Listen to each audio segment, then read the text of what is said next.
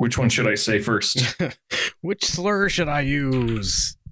That's that's the first thing that the uh, the the listener hears whenever they turn on this podcast is some reference to slur. Oh, hey, I see you got your uh, your microphone and uh, boom. hmm Looks good, man. Happy for you. What? Like I, I know you were just in a very long meeting, but I need you to be at your tippy top for this one. Um, Yeah, I, I would love to, but uh, you see, I got out of a, a three and a half hour meeting, and now my boss is texting me. Oh Jesus Christ! to be fair, I texted him first, but Tell, tell him to get a Well, fucking that- hobby or something. yeah, right. Get a job, you jerk. I was gonna say that was dumb of you. Why did you text your boss? Uh, it was. I asked for more money. Oh, Hey, if I'm gonna have to sit in meetings like that, you better give me some more Yeah, fucking I mean- money. You- Yeah. That's is closer to what it was than you might think. No, no, I, I I totally agree with that. That's uh Like that's what should happen. that's that's half of a lot of people's work days. Yeah, just That's in a insane. I get it. Uh, well, it is the seven thirty uh o'clock time. So, um, John, uh, go ahead and smash that shit.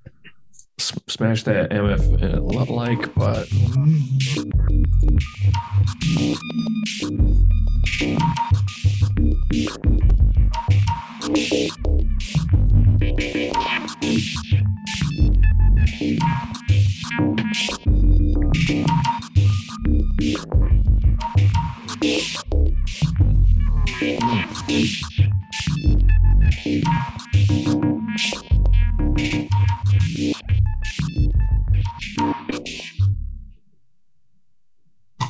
Hello and welcome to Prison Industrial Complex. I am your host, the Benzo Rehab Dungeon. Just kidding. This is the Benzo Rehab Dungeon, and I'm your host, Michael Deebs. Uh, You got is- it right the first time. it is the uh, 29th of April 2022. Um, I am joined by co-host Danko Suvin from the Instagram handle at Dank Deleuze. Also joined by John the producer from the Instagram handle.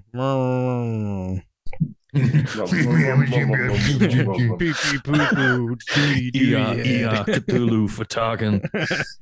Oh, you were going a different way with that. Um, cool. Uh, I could go all over the place with this one. Yeah, I bet you could.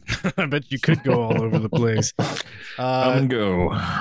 pleasantries. Um, uh, John, how are you? Uh, I'm I'm I'm thriving uh, That's good. Under to toxic work conditions. No, this is an we- employee we can out- tell. outreach program. When I ask you how you're doing, oh, oh, okay. and then I Uh, pretend to listen. uh, maybe less emails about making money. About how much money you make. if I send less emails about money, I'm gonna send more emails about feet, and uh, you know, it's kind of like a seesaw. You know, we're either money or or feet. You know, um, yeah, I- That's I- that's the uh, more confusing thing about this is that we get a lot of emails about how you make feet too, and I still don't know what that means. well, we'll we'll talk about that off uh, off camera. Um, Oh, that was almost spit take. I don't Yeah. know why. I don't know why either. That wasn't even one of my funniest things I've said. Well, Hey. you know. Um, cool. Well, Danko Suvin, I almost uh, misnamed you. Uh, yeah, you almost yeah. Yeah. Danko, how how are you doing this evening? Uh, I'm doing bad. frankly, frankly, I'm- I'm I'm doing poorly. Yeah. I'm poorly doing. You're like out of Um, out of the out of the frying pan and into the fire now.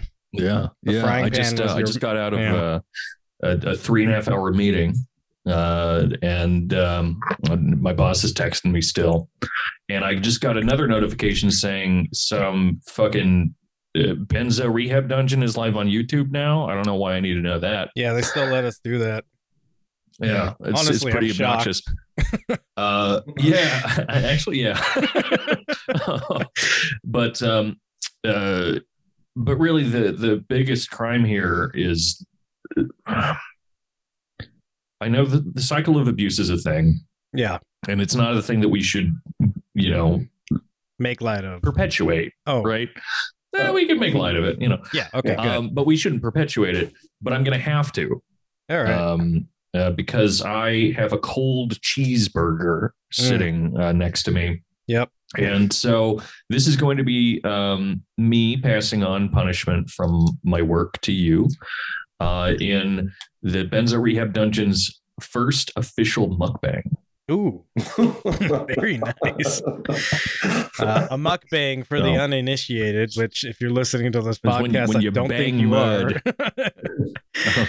no, a, a mukbang is uh, is is a uh, eating video. Um, I think it's a Korean term actually.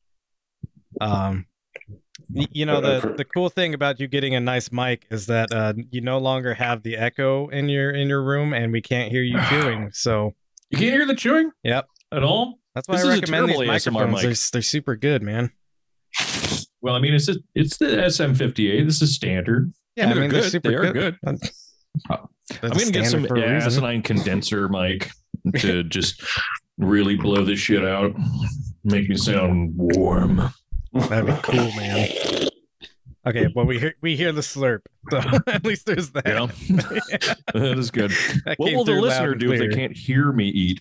Um, they'll just have to imagine you eating, I guess. Um, um, um, Now, now you're just being gratuitous with it. Nobody eats like that. Yeah, I got to increase the gain on my microphone. Yeah. All right. Well, cool. Uh, enough about that. Yeah.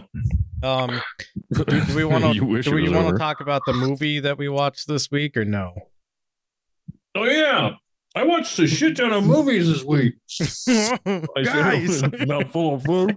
guys, I saw moving pictures. cool. Yeah, which which movie did we watch? Uh, well, you you named a couple of movies, and I ended Yeah. up watching uh, Velvet Buzzsaw, which I, in hindsight, I think regret. Mm-hmm. And and Tell then me about it, pal. and then after I watched it, I realized it came out like over two years ago. So not Yeah. only did I watch a shitty movie, but it was a shitty movie that's not even relevant to today. Yeah, the art world has changed a lot in the last two years. I mean, it's just not relevant. Like it's it's it's not a staying movie, you know. It's not a classic or yeah, they don't like even that. mention COVID. That's no not one's what I'm talking about, man. Uh, what? you got your mouth full of fucking food, but you could still shit talk. Huh? That's fine. Yeah, man. I've been training to do this all my life. All I do is eat and shit talk. Yeah. Um. So, uh, Velvet Buzzsaw. So, so it, it it sounds to me like you disliked it. I thought it was. I thought it was okay at the very beginning, right? Like at, at the That beginning, was it's probably the best part of the movie. Yeah, at the beginning, it's like a fun commentary about how like disgusting the art world is, and like the, the professional art world. Um, you know, like the the gallery scene in, in New York and L.A. and uh, I- think they have one in Miami too, or something like that. But you know, it's Yeah, just these starts in Miami craven- and then it What's that? you know ambiguously goes all over the place. Yeah, and Yeah. and you know, just You never kinda, know where you are. kind of like this uh this craven set of people who you know aren't interested in like any kind of community art experience or anything like that it's all about turning a buck uh profiting off of this stuff um the the main character is a reviewer whose like word is the the word of god in the art world and that's what you know drives sales so you have all these uh curators um kind of vying for his attention all the time and trying to like get the edge on what artist he thinks he's going to you know give a positive review to etc uh, and so that part was was fun and i and i you know it's it's a little bit cheeky it's a little bit uh um unserious but it's still like you know getting across what i think is is a legitimate point about how the art world functions um Yeah. and then it turns really into bad horror movie. yeah, and then it turns into a really bad horror movie. Yeah. it transitions from that into oh no, these paintings are haunted. Yeah. Um, and Inconsistently haunted too. They yeah, just- really, they- they really become inconsistently haunted. The revenge of art is what they they they don't. At first, I thought they were all going to burn you alive. I thought it was going to be a consistent. Everyone gets burned alive by these paintings, but no, it's just uh, if there's art around, bad things happen from art. right? Yeah, and Which I guess is consistent in a way, but I guess I don't know. And some of it's way too magical. Like a, a lady gets her eyes filled with paint. in her right, skin yeah, I don't even know why paint. why th- her skin color changing like that really kills her. Honestly, like It was a commentary on her race because she was a person of color. oh no, she is the only person of color that dies in this film. I think. Probably. Huh. Mm, But does she die first? no, No. No. so I guess they did it. They they made a horror movie without killing a black person first. The most remarkable thing, uh, other than that, about the movie is uh, the fact that I'm, we're going to spoil it, guys. Uh, Oh, sorry. two, two years old. Uh, so yeah. Jake Gyllenhaal dies, yeah, and I don't remember it. like Well, I know he that very it much happened. dies I know off how it happened. Okay, okay. So it, it was he gets he gets fucked up by a really by the sloppiest part of commentary in the whole film, yeah, which is a, a robot installation piece. Uh, that's supposed to be sloppy and obnoxious, but they just don't get the balance right because this is made by Netflix. yeah, right. Uh, And uh, it's it's a robot homeless man. I think it's called Robo Hobo. No, it's Or- called yeah, Hobo Man. See, it should have been Robo Hobo Yeah, because that would have that's been way funny. cooler. That actually works. Uh, Hobo man, what the fuck? Um, but yeah, and he says weird things. Uh, he does say one thing that's really funny to me, which is, "I built a railroad once," Yeah, which is which is very fucking funny in my mind. um, but um, but otherwise, yeah, he's just um, anyway. The robot kills him. Yeah. by like fucking him against a chain link fence. I think. pretty much. But but like yeah. you don't you don't see that you just see him like getting pressed against the fence, and I Mm. think it's supposed to imply that he's basically cubed by the fence. But like Oh, was that it? Okay. But like it's weird that it doesn't show it because it shows immense amounts of gore and all the other deaths. But I guess cubing Jake Gyllenhaal was just too much. I don't For know. some reason, they ended up filming this uh, this film uh, linearly, and uh, they ran out of money to cube Jake Gyllenhaal. That's my theory. They spent all that money doing the CGI for the paint skin lady. yeah. Wait, does that happen after or before? Uh, cares? Yeah, I don't. I don't care. But if anyone's curious where the name of the movie comes from, Oh yeah, which is the worst fucking ending I think ever. Yeah. The the name of the movie comes from the name of a punk band that one of the art people was in forever ago Yep. and nothing else. And and and and because she was in this punk band, Yeah. she has a tattoo of a buzzsaw on the back of her neck, and then it That says Velvet her. Velvet Buzzsaw on it because that was her her punk band's name. And then again, this is like a two and a half, three year old movie, so spoilers. Um, Mhm. uh she she manages to get rid of all the art in her house and and now she thinks she's safe because they finally put it together that the art is what's killing them and uh so so she But gets this is all art by one specific person, by the way. Like Yeah. it's all haunted art by one person. So so this does not end in a way that makes sense. You almost made it sound like it would make sense. But no i was i was gonna go into how it doesn't make sense but you just you just did that for me so uh we'll move on um so she gets rid of all the art in the house so it doesn't really make sense that she does that because it's only the one painting or one painter's paintings that are haunting people uh and then she's you know relaxing and meditating in her little garden and the uh the buzzsaw tattoo on the back of her neck starts spinning and cuts her head off I don't know. Yeah, that, that that I'm sure that happened actually. I, I only remember it like cutting open open her skin. I don't remember anything else about i that. mean it like it's See, im- so much of it is so forgettable. yeah Um, like I totally believe that that's what occurred, eh, but but but I just don't. I again don't remember. I, I might even just be filling in blanks, honestly, you might be. Because you've made me doubt myself. And I'm like, "Mm, I don't know. I only watched it two nights ago. I'm, I'm supposed to remember all this. Yeah, I'm, I'm, I'm gaslighting you. yeah. with my velvet buzzsaw. The one person who does survive and continues to be a happy man at the end is the only actor in the movie that deserves it. No, actually, there are some actually really good actors in the movie, which was really bizarre to me. Yeah. Uh, but uh, John Malkovich is in it, Yeah. Right. and he's he's an artist the whole time that isn't commodifying or being commodified. Well, people are trying to commodify him, and then he ends the movie by kind of disappearing for like the last third, and then during the credits, he's he's making sand art on the beach Yep. because he's not a fucking sellout, guys. Cool. He's the art's for everyone. His sand art. and Uh, and the um, art that he was showing people earlier and and this is the thing that fucks it up because if if he was someone that everyone was just like oh my god his art's the most amazing thing in the world it, then he'd have something to resist in like a character arc hmm but instead everyone's like your art's not good anymore because you're not drinking Yeah, that- that was a weird message to art, give. and it sucks. Yeah, you know it is, but it's also it's like the standard fare, right? For uh, so. for movie about artists, uh, where oh man, you just, you should be drinking more. Um, advice none, none of us have ever listened to. Uh, but um, yeah, and and so actually, no one actually wants his shit anyway. But I guess that's also part of the point. Maybe I- I is don't that know, the man. system will eat you up, that kind of thing. I, But I think the more we try he to already a very examine that, the successful worse, the worse it's going to get. here's the thing: I thought this movie was a six out of ten. That's barely above. perfectly passable. I th- I thought this movie I, I didn't regret watching it.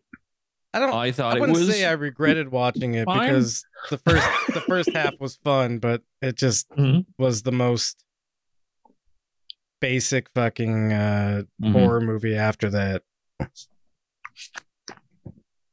yeah. And speaking of the word basic, it really like the the critique is almost there, and sometimes it's good in in these moments of dialogue.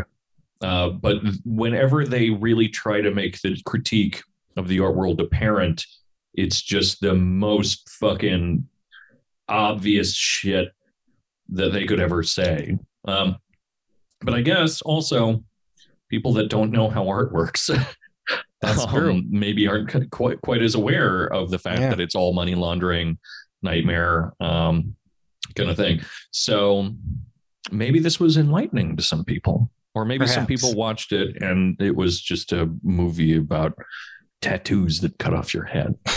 oh no, no. That's possible. Um, let's go ahead and go to the next link. Uh, again, we we always front load our bullshit. Um, California ran out of water again. Hell yeah. Uh, Nice. So, um, you know the the uh, the usual uh, uh, articles and or um, news segments are on TV. Limit your water use. Shaming. yeah, yeah. Sort of stuff. How Um, dare you have a lawn, you fuck. And lawns do suck, but Well, I mean, uh, you know, ha- having a lawn in uh, Southern California is maybe a bad idea, but um, I mean, it's a crime against God. right. There is that. Um, Who who did so shape the earth, uh, and and now we are, you know, so maybe acting in rebellion of that. Yeah, like uh, one thing I really like about the Midwest is I don't see fucking palm trees everywhere Yeah. because in order to maintain palm trees out here, it would you would have to commit crimes against nature to do that, right? Um, and yet Californians think that they can have like a or like Southern Californians in the desert think that they can have like a an, mm-hmm. an array of, of beautiful Pacific Northwest pine trees Oh, yeah. their fucking their their lawn, which should be made of this beautiful blue grass and all this shit, and that it should all be f- just fucking plump and like sexually moist, which is a little fucked up if you ask me. Damn, that's a fine pine. I got, I got a lot of theories about lawns. We don't need to go into those. we Um, do. but anyways, Uh, uh, maybe we could though. yeah. Well, not today. Um, Listener, if you want to hear theories about lawns, oh no, we could definitely do an episode Benzo on that. That's- Rehab th- this- Dungeon just- just- uh, this- a thousand pictures of your penis. oh, that's gonna happen now. Thank Um, you. Thank you. Cool. Well, uh, yeah. So, I'll anyways, sell you a uh, bot for 50 bucks that does it for don't you. don't water your lawns. Uh, don't don't also have lawns in Southern California is probably a good start. Um, uh, I, I always find it interesting when um, you know, we were we were talking about this in one of our group chats the other day. Uh, most of the reason that we have water shortages or or issues with water is because uh, there's a couple of companies that like to create poison water that can no longer be used.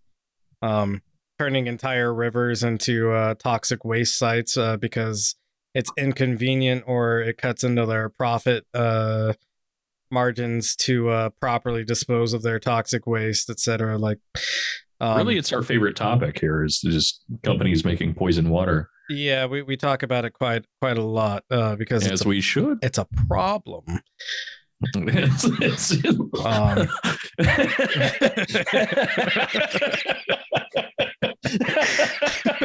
I love, I love that that actually kind of does like we we say it as a joke. Yeah. It's kind of a shitpost thing, but uh, but that that kind of does need to be said because you can you can just pump like plutonium into the drinking water of a city, and no one gives a shit. Yeah. just no one fucking cares unless unless some kind of hilarious uh like uh just just perfect storm of media events causes obama to come visit you and then pretend to drink the water Oh man, that's Yeah. uh, yeah.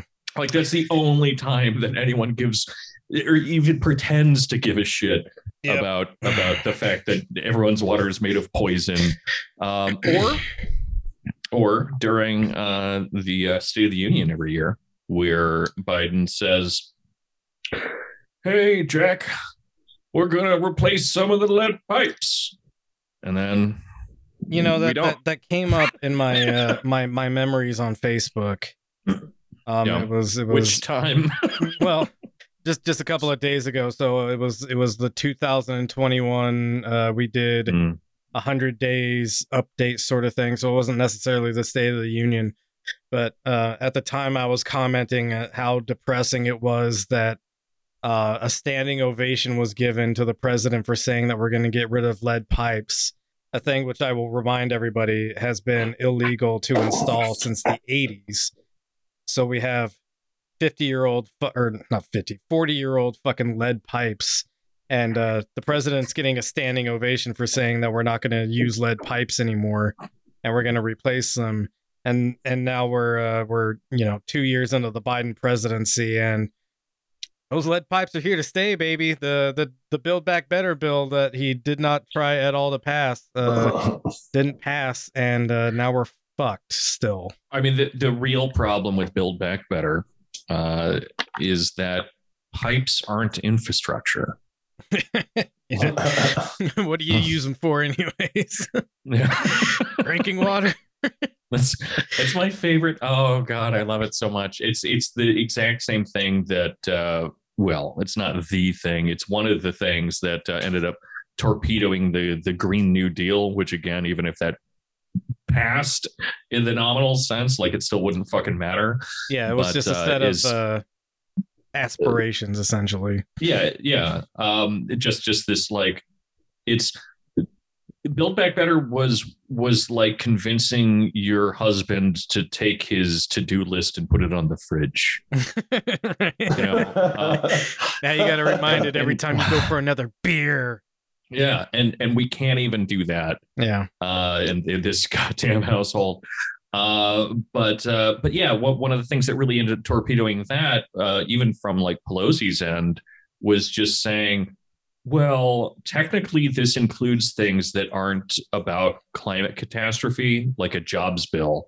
And Yeah. I think that that's really problematic, um, which which is so funny to me because th- those these things exist in all bills, but also like you're you're saying, and you know the for the Green New Deal and for Build Back Better, the what what they're asking people to to do is is try to pass a bill that only has uh, either uh, carbon emissions are going to kill us all. We should do something about it, and that's not going to. No one's going to pass that.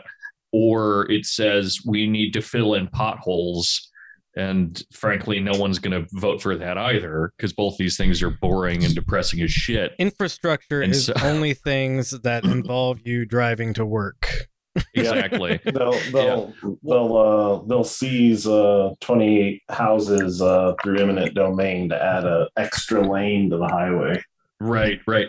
And God, if if you're trying to add fucking like buses to the city schedule, you you best be aware that that is not infrastructure either. Yeah. You know, like that doesn't that doesn't count. And that you could as as any bill like either one of these should have a job program tied into it directly because you need this shit to be done and the best way to do it is to give a bunch of a bunch of people jobs um, they um yeah yeah that's going to be seen as like distraction or muddying the water or something dishonest and it's like i literally need this to do the thing anyway it's very cool Yeah. Um. Next. Next link. uh, A little bit of fun before we we. Well, well, I guess we have two more fun Mm. links. Um. Who just? Oh, you just joined. you, sh- you weren't you weren't supposed to notice that Who just joined the Discord? Well, it makes a noise. yeah well you were you were supposed to yeah. Now you're watching. be too Cool. dumb. Um. So, uh, this is a uh, a Tesla. Um. which was which was summoned using the uh, summon my vehicle phone thing or whatever where the te- the Tesla auto autopilot is supposed to work where like oh oh you you press a button on your phone and it like goes all right I'm on my way boss or whatever and the Tesla auto drives to you. Daddy. I think that the, it would call you Yeah. daddy. it has yeah to. it definitely calls you daddy. Yeah. I've if, if you're wearing yellow though it runs you over. Oh that should be a that should be a sound drop. Oh yeah. Gold digger uh saying i gotta find my daddy. Um but anyways uh th- this uh this tesla tried finding its daddy and and this is what happened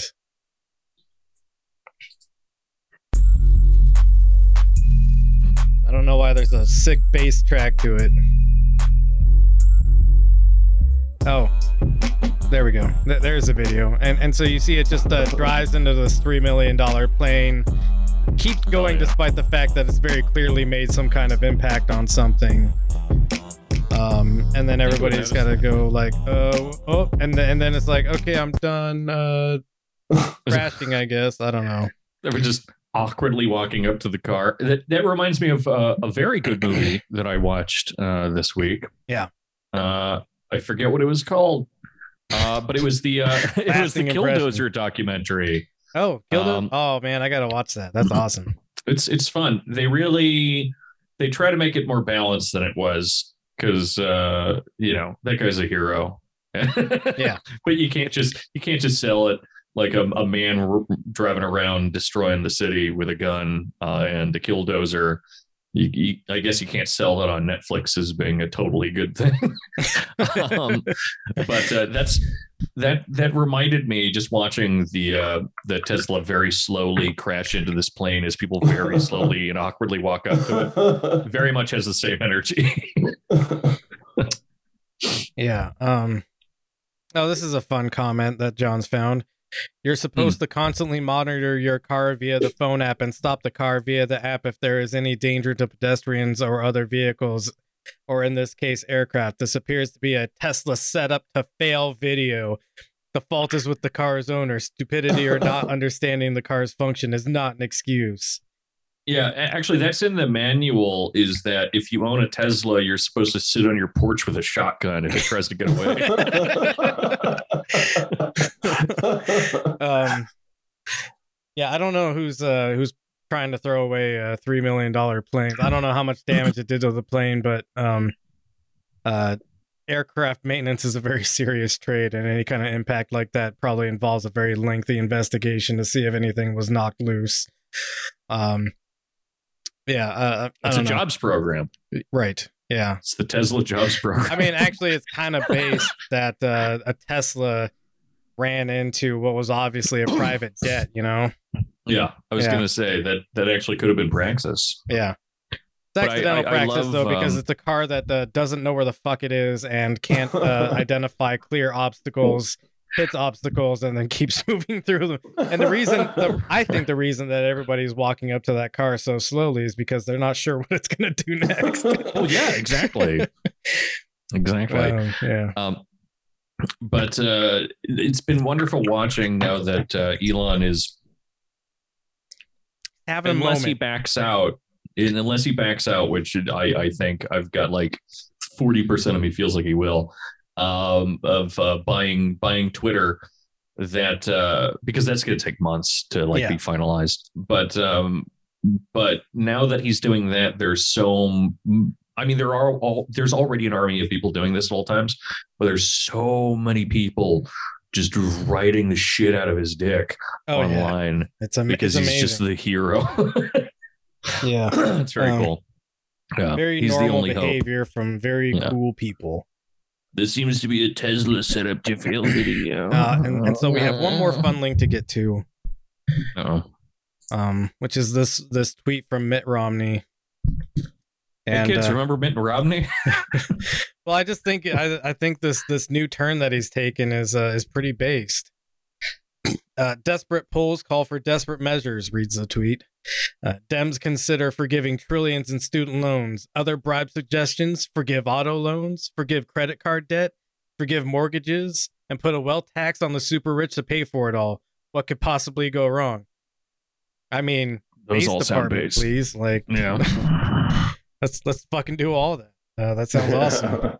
um, that that would make people uh, less poor and destitute, uh, and and uh, overall better. But we should Um, we should test it out in like a uh, in a microscopic way first, right? Right? Uh, yeah. In in the sense that we should we should just put a wealth tax on Mitt Romney.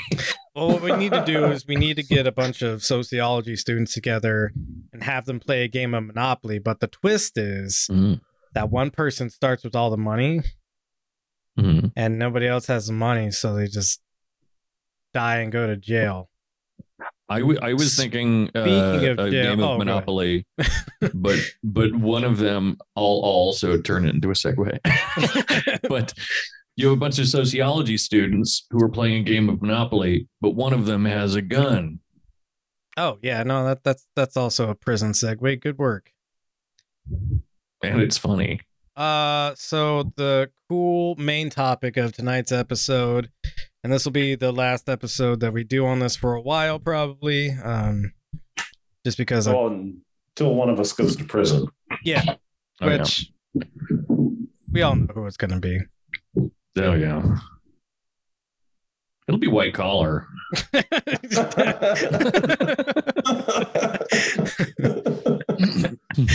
um, that's weird. I never wear a white collar. hey. Uh, so I, I I wasn't sure which way to, to to put all these links together, but I figured I'd start with the uh, the prison uprisings before the prison abuses. Um, because the way that prison uprisings are captured in the media is uh, this this is a bunch of degenerates that are rioting and uh, why won't they just do what they're told sort of stuff and oh my goodness they they took a guard hostage sort of shit right um a lot of prison riots are actually uh, attempts to get some kind of reform in the prison uh, that that is being uprisen in. Um, these are people who are desperate and without any other means of, uh, essentially uh, uh, breaking the power paradigm and and and changing things.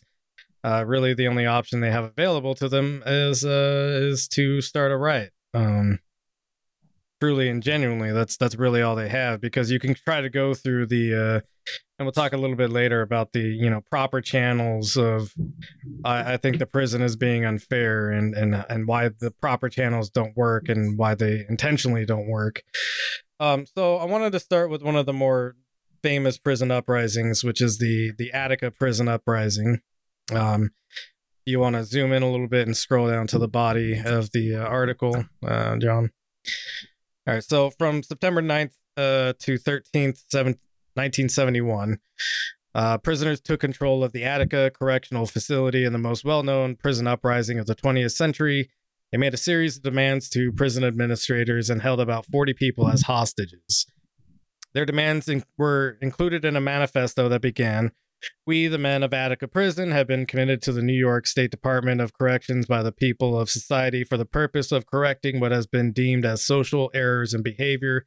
The program which we are submitted to under the facade of rehabilitation are relative to the ancient stupidity of pouring water on a drowning man, inasmuch as we are treated for our hostilities by our program administrators with their hostility as medication.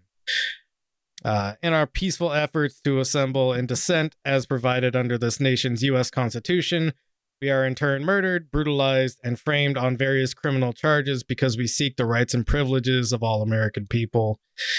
Um, in our efforts to intellectually expand in keeping with the outside world, through all categories of news media, we are system, system, systematically restricted and punitively remand- remanded to isolation status when we insist on our human rights to the wisdom of awareness. Uh, so that's just an excerpt of uh, that that uh, manifesto that they wrote.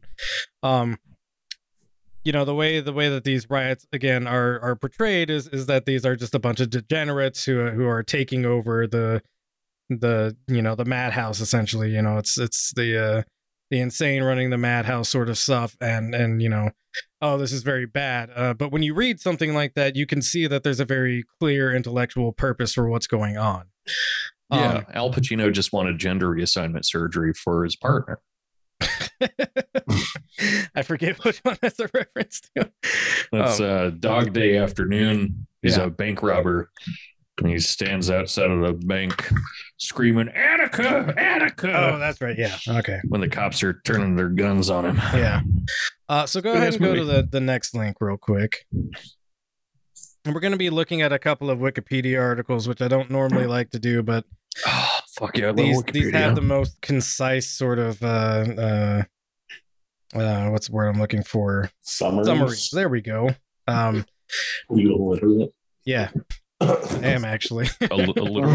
I, I actually have somebody uh off screen that reads the article to me and then I No. read it along with them. Actually, what most people don't know, because no one watches this live really, apart from two or three liars, uh, is uh, all of this is ADR. Ooh. Yeah. We just Yeah. we just we put peanut butter in our mouths. We God. move them around for four and a half to six hours. and then afterwards someone else uh, puts the words Yeah, in. because we're dogs. Is that what you're saying? Or horses. Or horses. That's true. yeah. Do horses like I'm more peanut horse. You know, I'm not going to go down that. Um, so the retaking of the prison and retaliation. So this is still in uh, reference to Attica. Um, on the night of Sunday, September 12th, 1971, plans were drawn up to retake the prison by force. Members of the team of observers argued for Oswald to deliver inmates. Uh, Oswald was, um, I think, the warden or or something like that. Not super. And uh, the presidential assassin. Yes, also that guy. Um, argued for Oswald to deliver to inmates one final appeal for a settlement before the forcible retaking. Oswald agreed, but was instructed not to phrase the demand as an ultimatum, as Rockefeller did not want to let inmates know that the assault was beginning. So basically, they lied to the uh, prisoners under the pretense of trying to negotiate. Uh, at 8:25 a.m. on Monday, September 13th, 1971, Oswald gave the inmates a statement directing them to release the hostages and accept the offered settlement within the hour. However, he did not tell them that negotiations had ended and he would uh, take the prison back by force if they refused, even stating, I want to continue negotiations with you. The inmates rejected his offer, and as it appeared to them, and as it appeared to them as though Rockefeller remained opposed to their demands, the mood among the inmates deteriorated. Uh, what ended up happening is um, the uh, I, I think it was the uh, the state police and um, I think maybe some National Guard or something like that. But um, basically, they they stormed the prison, uh, shot a shit ton of people. Uh, 43 people were killed. Guess how many of those were um, by so so 43 people were killed. Uh, 33 of them were inmates. 10 of them were were prison guards that were held captive. Uh, guess how many prison guards died from non-inmate hands? All How of them. many? Oh. right. Or I you were think it was- making us do math, but it was- then Yeah, it was all but one of the prison guards died because of friendly fire.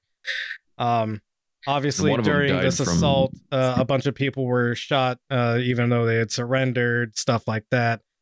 Um, what ended up happening is because the the investigation went on so long, and investigators were finding all sorts of misconduct on the behalf of the state police and and the people who like retook the prison that they ended up uh, commuting all the sentences to the inmates who were found guilty of crimes during it, um, and and uh, um, stopped prosecuting a couple of other inmates, and then they completely threw like all the bad shit that the state did under the rug.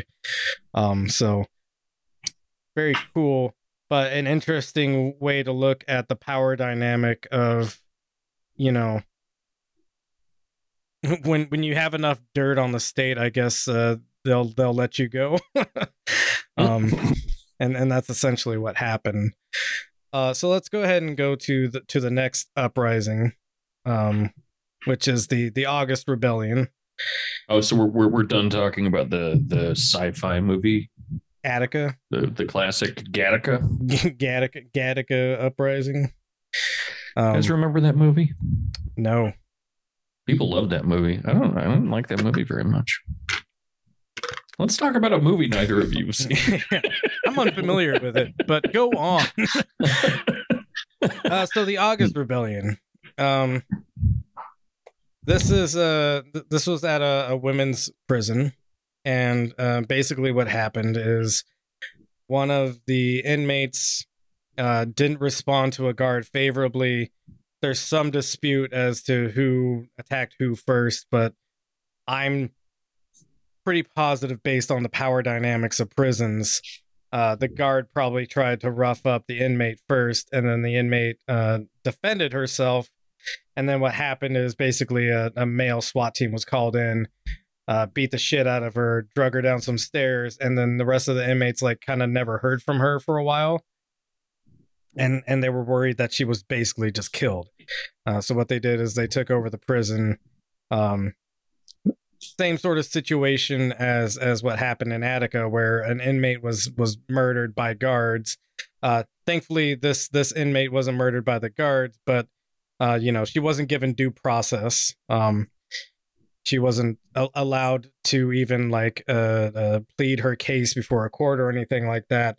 Um, they just threw her directly into solitary confinement without even you know letting you know her cellmate or people who you know she had made friends with in the uh, in the prison uh, where she was or what had happened to her. Uh, it wasn't until they staged this uprising and uh, and and got media attention on it and everything like that that uh, um, the inmate who was thrown into solitary was eventually released from solitary. Uh, was able to argue her case uh, because the situation was so muddy. I think it was basically just thrown out. Um, and uh, nobody really had any like uh, extreme uh, repercussions for this. Uh, nobody died during this, uh, also, uh, which is cool. Um, and and something you know actually came of it, and and at least getting this person out of uh, solitary confinement. Um, well, August Rebellion, more like August Rebellion. what does that even mean? I mean, it's the where the word August or uh, like Augustus, it means respectable. Oh. It's respectable Well, rebellion. Cool. It's it's better now that you explained it, I guess. Uh, Yeah, well, someone someone got it. Someone, Someone, got it. I mean, yeah. I, I could have done like an August Revolution joke. Would you prefer that? well, that's that's already linked at the top as uh, if you're looking for the August Revolution, uh, which is the 1945 Vietnamese uprising. Yeah. August Rebellion, more like Ho Chi Minh in a women's prison.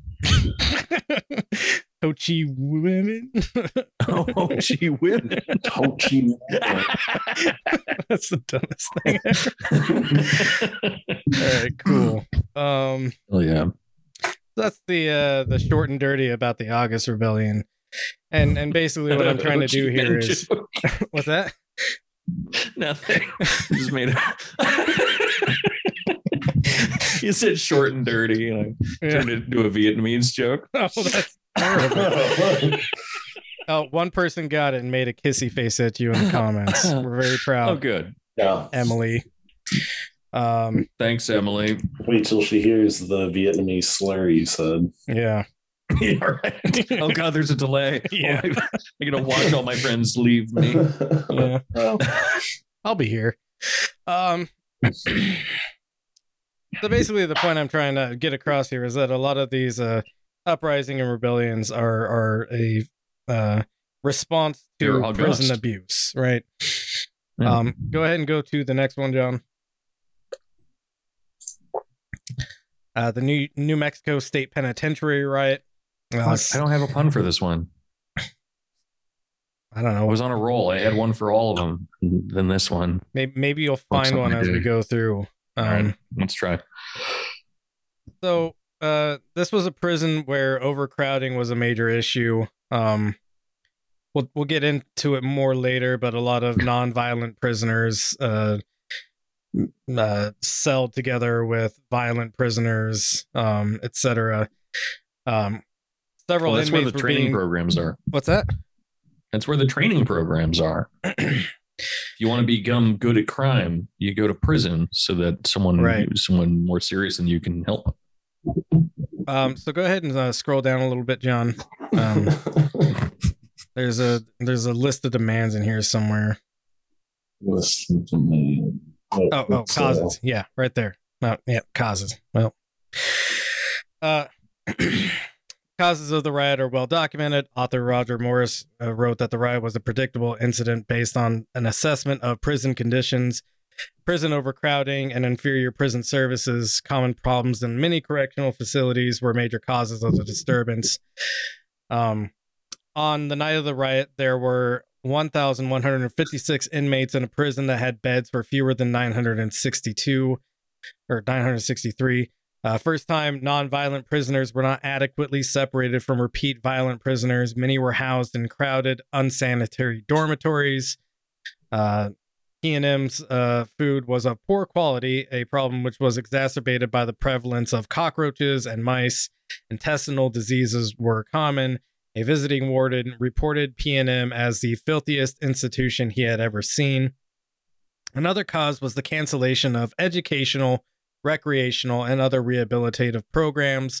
When the educational and recreational programs were stopped in 1975, prisoners had to be locked down for long periods. These conditions created strong feelings of deprivation and discontent in the inmate population that would increasingly lead to violence and disorder.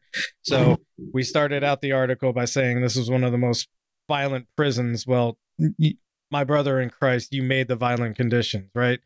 Um, we're memeing real time. Uh, inconsistent policies and poor communications meant relations between officers and inmates were increasingly in decline. These patterns have been described as paralleling trends in other U.S. prisons as populations started to grow in the 1970s. The Attica prison riot was organized with solidarity among prisoners, demonstrated by their lack of interest in attacking one another, whereas the snitch system in the New Mexico penitentiary pitted inmate against inmate, resulting in the distrust among inmates unless identified with a group. Basically, the uh, prison guards were using a snitch system, which also created the prison gang system there. yeah, Um, they they reinvented racism. Right. Uh, so again, uh, making the point that a lot of these uprisings are, uh, you know, because there are very legitimate concerns and complaints about how the uh, the institution is being uh, run. Um, go ahead and go to the next link. So uh, this is uh, shoot, what's the name of it? The Southern Ohio Correctional Facility, um, which uh, had a riot in 1993. Um, Sounds like a riot. so the the the group of uh, identified leaders, which there there was technically no leadership, but the you know government likes to point people out as you know the masterminds of of operations, so that they can prosecute them unduly and make a, an example out of them, which we'll we'll talk about a little bit later. Um, on Easter Sunday, April 11th, 1993, 450 Lucasville inmates, including an unlikely alliance of the prison gangs, gangster disciples, black Muslims, and the Aryan Brotherhood, rioted and took over the facility for 11 days. The prisoners' main concerns were serious overcrowding and mismanagement of the facility, and Muslim frustration stemming from mandated tuberculosis testing. Uh, to go into that, um, the reason that they were having a problem with this is the tuberculosis testing involved an injection which uh, had uh, phenol, I think, in it, uh, which which is uh, um, oh yeah, there we go, it's right here. Yeah. I, I, I forgot that this is part of the Wikipedia ar- Wikipedia article. uh, it contained phenol and therefore went against Islamic restrictions concerning the handling and consumption of alcohol. Uh, there are plenty of other tests for tuberculosis that don't involve this, and instead of, you know, uh, respecting the the religious beliefs of the Muslims uh, in the prison, uh, they were trying to force them to get this tuberculosis test anyways. Uh, this is, you know, this is one of many issues. Um, so uh, during this, uh, a couple of uh, people were killed because of the snitch system, um, and and uh, you know re- retaliation during this moment of of you know disorder.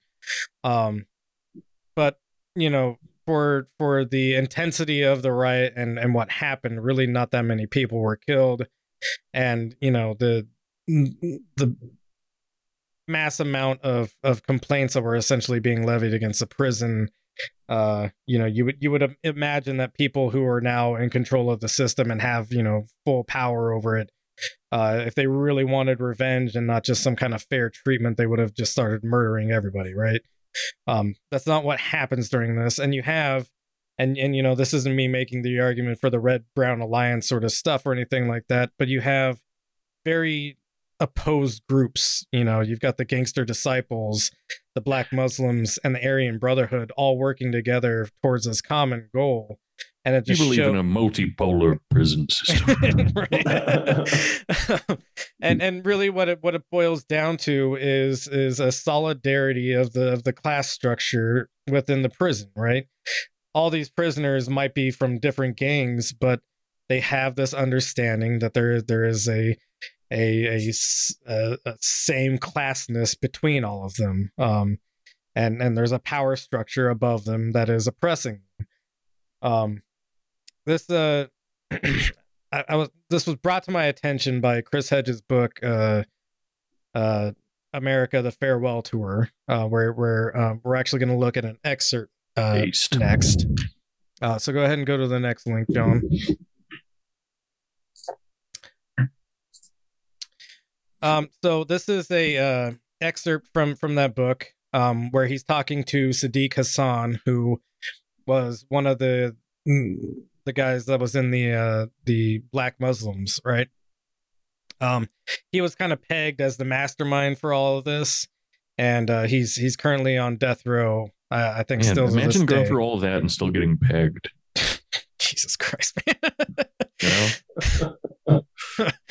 Um, so, No, so maybe that's maybe that's why you do it. Maybe maybe that's Uh, yeah, I maybe that's guess your so. goal. You know? Yeah. um, It's the only way to get a good pegging in this country. yeah, start a Yeah. prison up, uprising. I mean, Um, cops they're uh, well uh, well trained in uh, the, the searches. Good, great. It's reaching into your butt, John. Love, love that we did all. That. Mhm. Um, so this is an excerpt from the book. Um, I, I highly recommend it. It was one of the best books I ever read. Um, but this is uh, Chris Hedges interviewing Siddique Hasan, who again was from the Black Muslims and uh, uh, was was identified, not pegged, by the state, identified by the state as being a leader, even though he he kind of clearly wasn't a leader, and and it's on record like they they have a recording of someone like um doing the investigation basically saying and admitting like no uh, he wasn't a leader. There were there were no leaders really. Um so even despite all that he's uh he's still gotten the death penalty for it and he's still sitting on death row. Um but the one of the reasons I kind of wanted to bring this up is is because the the book makes this this interesting uh observation and I'll start reading now.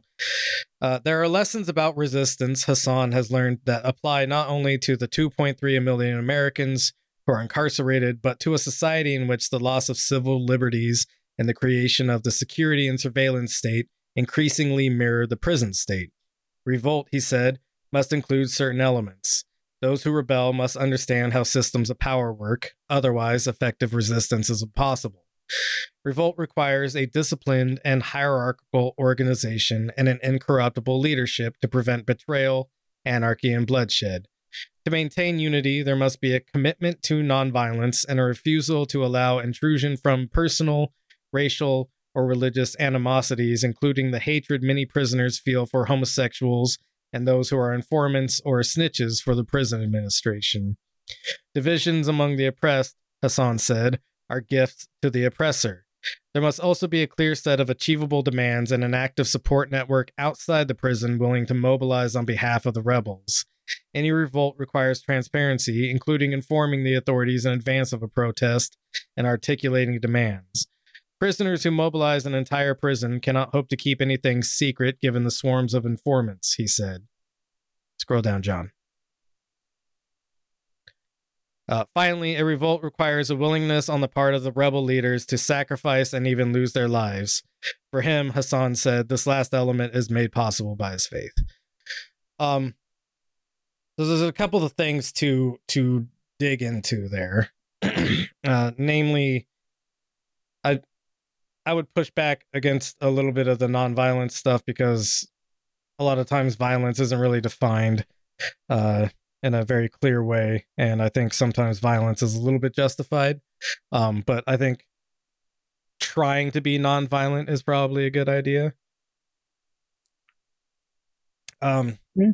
other things that that matter is is uh, you know how he, how he talks about uh, uh, divisions among the oppressed are a gift to the oppressor. Um, you know the this isn't like a anti-leftist infighting sort of call sort of thing but you know understanding that we we all kind of have to eat the same shit pie and maybe you know since we're all eaters of the shit pie maybe we we have something in common um which is that we probably don't want to eat the shit pie anymore i don't know um so he uh he Don't eat continues the shit pie. Yeah, Uh, that's the that's We're that's what we're on our way to, friends. the shit to pie no right longer eating shit pies. That's uh, that's the best we can hope for, and maybe the worst we can uh, imagine. I don't know. It's it's easier to imagine the end of the world than the end of shit pies. Uh, I, I, I'm just worried that uh that when we're 65, that we're just gonna be like hideously deformed with tumors. Yeah, I mean, yeah, but Yeah. that'll be helpful uh, because it'll speed up your demise. Because really, the thing I worry about is that we hit 65 and we're just healthy enough to like keep shuffling around the house for another 25 years, but then the world doesn't have water or food anymore. you know, I think uh, yeah. one of the most valuable lessons that I ever learned from uh, you know popular culture is uh, is X Men, in which what if the mutations Mm. are good? Actually, you know, yeah. Yeah. what if I get What some sick mutations are balls that like actually? laser vision or something? You know, that that that'd be neat. It'd probably just be like a purple dick, though. Yeah. Maybe that's a selling point to some people. I don't know. Yeah, it's not even different in any other way. It's just a different Oh, color. yeah, Yeah. never mind. Take it back. And I Um, don't know, the dicks are kind of purple. well, it looks nice in the light, I guess. Yeah. It's not, it's not weird. It's not not, like weird a to have harsh a purple purple. dick. It's more like a like a like a mauve or something, right? Yeah. I don't know. Burgundy. A bur- a Ooh. bur- burg- burg- That's the unfortunate dick- side of purple. Um, cool. I like. I have a I have a very specifically colored penis. Uh, the color is called bruise. All the blood vessels under my penis's skin are It's just- broken. Punching my cock. Um, great. Uh, so so to continue with uh, Siddique Hasan, most prisoners don't have a problem going on strike for fair wages and better conditions. He said they will challenge the powers that be. The problem is that we need people on the outside to help us. If we go on a hunger strike and starve ourselves, if we refuse to work or participate in our own self destruction, there have to be groups publicizing our resistance and backing us. Um, I wanted to read that part especially because you know you might be you might be in society right now and you go like, well, how does that apply to me? I'm in society. I can't be outside the prison, and uh, I I would say that this has a uh, a consistency with with an international community of people who are interested in not bettering you know just their own countries but all of our countries Mike And- is literally trying to get you to mail bombs to Ukraine now. that's not what So i'm this trying is to cool. do that I is mean, not what i'm saying um proxy I- I wars was also Just in like bad manila envelopes.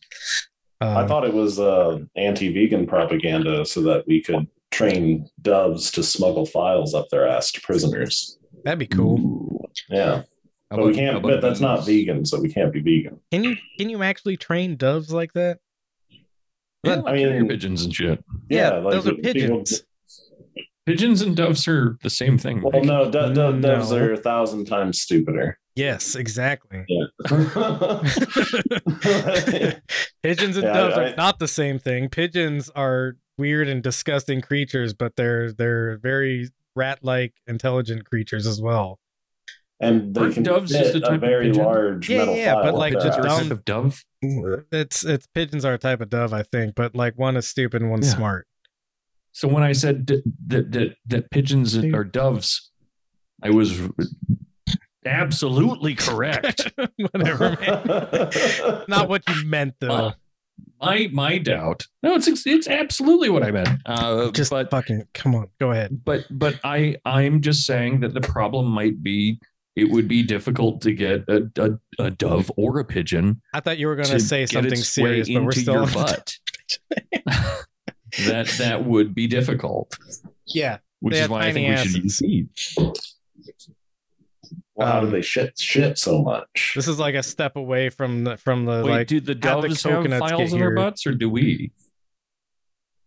Did I misunderstand that part? I, guess thought with the doves thumb were- drive, you were- can you can kind of smuggle anything inside anything now.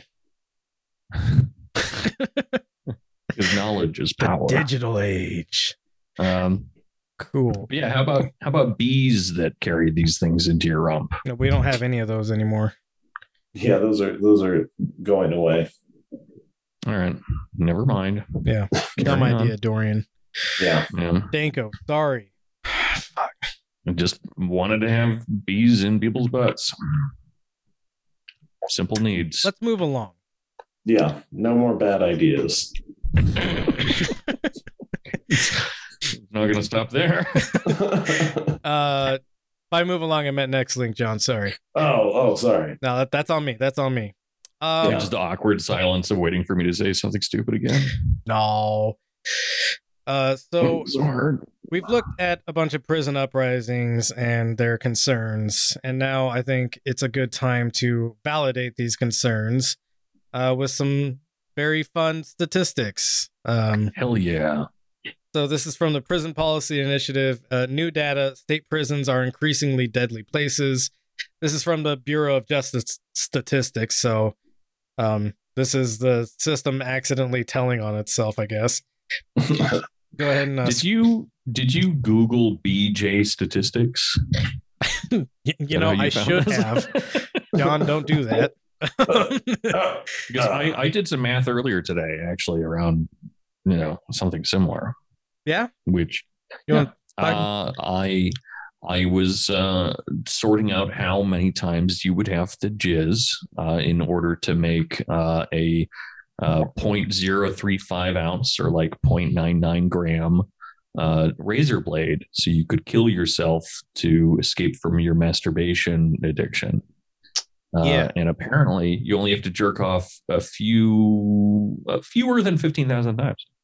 okay, well, I mean, it really depends on the size, right? So that might be true for you, but for I mean, some this people, is average load. yeah. Oh, and okay. you, the, the thing is that that you uh really you can only you can only get like a couple of those out in a day you know before it starts to diminish a bit you know it's all diminishing returns after you jerked off 12 13 14 15 times. God made uh, man with limits for a reason.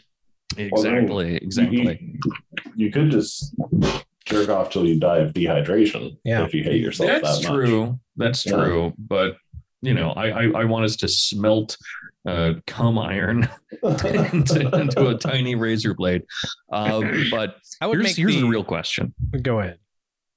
Uh, is that uh, you just keep making more jizz uh, until your body starts to, you know, reintegrate it. And that generally takes place over about two days, right? So you can that's that's when you reach maximum load, right? And so if you only come once every two days, maybe you could actually get it done faster. I'm not sure. I have to do more math. What Yeah. I all I'm saying is I bought a whole bunch of measuring cups. yeah, okay. Well, little shot glasses and spoons and bunch of uh bunch of pony dolls and the the detectives are gonna. Uh, the detectives are gonna have a real hard time when they find you with your your throat slit and and a bunch of cum in your hand. be like why are these jars all over all of his radiators Uh, anyway what's happening with prison Uh, dying more actually. Um, oh go go ahead and go down to the graph. The graph kind of says all all you need to do to to say. Um, deaths by suicide, homicide, and intoxication are on the rise in state prisons. Number of deaths uh, in state prisons by unnatural cause of death, uh, 2001 to 2018. Uh, so the the rate goes from 168 back in 2001 to 311 in 2018. Um, it is really cool looking at this um, and realizing that you are significantly more likely to die by your own hand in prison than uh, by homicide, and in recent years, way more likely to overdose than homicide. That's Yeah. fun. That's that's a um, food for thought, kids. So even though these uh, prison conditions have been been made extremely more violent, um, inmate on inmate homicide, you know, hasn't seen quite the uh, the same rate of rise as uh, drug or alcohol intoxication and suicide deaths. Um, Still still rising a lot. still rising a uh, lot but- because, but like yeah, I said, it has been much. made a, a much more uh, vicious system. Um, go ahead and uh, and and uh, we'll, we'll get into later about why this is probably the prison guards' uh, fault, but you know who cares. Um, go ahead and go to the next link. uh, so another very uh, alarming statistic is uh, for suicide and deaths linked to drugs or alcohol, it's uh, the first few days in jail that are the deadliest. Uh, go ahead and go down to the graph uh, below. Um, more than half of all jail deaths occur within a month of admission. Uh, for people who die from drugs, alcohol, or suicide, even a day or a week can mean the difference between life and death. Uh, drug and alcohol intoxication, uh, the median uh, death is one day. So that means that there's quite a few deaths that happen before an entire day has passed. Uh, suicide, nine days. Again, these are all median uh, time served before death. Uh, accident. Um, Yeah. weird word to use, in my opinion. Uh, I don't know When- how you when- haven't. Go ahead. when you have more fatal accidents than you have suicides uh, by by one. Right. It's, this is such a weird. I don't even know what to think of it in, in that case because it seems like both there are too many suicides So I'll I'll make a real quick accidents and also way more accidents than there should be per suicides. make a I'm- I'm real like quick correction. a Uh, yin yang thing here. th- this isn't more accidents than suicides. This is how many days it takes Oh, yeah, before sorry, somebody sorry. dies from this. Right. Well, also if it if it if it takes a shorter period of time, I would assume in most cases it happens more often. Yeah. I mean that's that's an assumption, but it's not necessarily the case. Right. I just I just wanted to be pedantic about that that point. But yeah, no, but that that's even more like ominous and bizarre though. Uh, is that Right. if you die of an accident in prison, the average amount of time it takes you for you to have a fatal accident is ten days. Yeah. That's the most. it's it, it is like I I get like there there's probably a point. Uh, like let's let's think about this in terms of uh, like a job, right? Like workplace accidents are probably a little bit more common. You're when when you're first starting off, probably a bit more common, right? Uh, and then uh, over time, uh, it's it becomes increasingly more likely. However, if you didn't have an accident your first month, that you will eventually have an accident, right? Like eventually, people will have an accident. Uh, and but then after a while, that drops precipitously. I'm sure. Uh, because suddenly you're like so experienced that you it's very unlikely for you to have an accident, uh, and then it probably increases somewhere because the, you you become a brain damaged old person. Complacency Um, kills. or that yeah. But but the the idea of within a week and a half having a fatal accident uh like even even doing like i don't know like painting fascia on like mansions or something like Mm. that seems absurd or like doing electrical work or something. Um like I'm, I'm sure again that accidents are probably pretty common when you're starting off with these things but what accidents happen when you're in jail? You're in a box? Right, and that's why that's why I think like you accident is slip the down the stairs? Uh, yeah, accident is a very weird term to use here because I don't think there's such a thing as accidents in uh in, in workplaces, you know?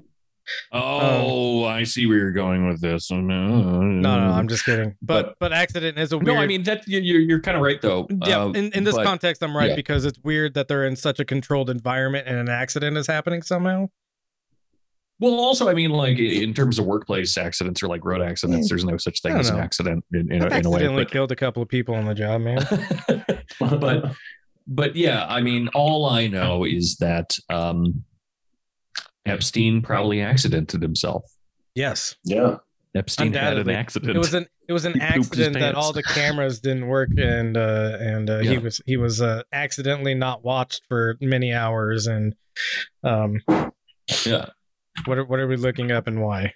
How how to mm, how how many accidents can i have It was Oh, both. yeah, uh e before oh, i yeah, but it's good whatever question it'll work Yeah, doing a Google image search for that. Uh, Uh, No, just go to the timeline that cnn put there that'll that'll there you go. oh, the CNN put in? Put there? Down, Oh, down, down. Oh, there it is. Yeah. Yeah. Oh no, but this is just a timeline i of was what hoping guards it would be like check. one of those like uh left to right like Yeah, When he was Oh, arrested. his, his arrest uh, Or- July 6th, and then uh, s- scroll down, uh, July 23rd. So, uh, yeah, not not too far outside the the range of an accident, I guess. Hmm. but a little bit out the outside of the range of suicide. Yeah, it must have just been an accident, guys. I mean, I was trying to make my bed the other day, and you know, it's not a thing that I do very often, to be fair. So accidents happen. but I, uh, I, I got, I got one of those sheets wrapped around my neck, and Wow, I, that's like. I just, Oh. yeah, and I just Oh. fucking, I fell off the bed. I started choking. Your Yeah, it was it was really your rough. your your knee knee shaped lamp left a bruise in the middle of your back. exactly. Are, are you sure that wasn't the, uh, the the malevolent spirit that most assuredly lives in your haunted old Milwaukee house? yeah, and your drop ceiling. Yeah. A a hundred percent chance there's a psychopath up there. Oh yeah. Yeah. Yeah. Yeah. I leave treats out for him at night. I bought milk just for that, milk and cookies for the drop ceiling man. Um, homicide 29 days is the median. Um, and illness is uh 33 days. Um, I I will be So- making a point about why all of these things are completely preventable, including the illness part, because uh, we've seen, you know, uh, the New Mexico State Penitentiary, for instance, that we we talked about, where the warden said it was one of the filthiest institutions he's ever been in in his life. Uh, overcrowding leads to more persistent illness. Overcrowding means that uh, prisoners aren't being properly taken care of. Um, lots of factors that go into why illness is uh, is a leading cause of prisoners uh, when it doesn't really have to be. Um, a lot of preventable illness.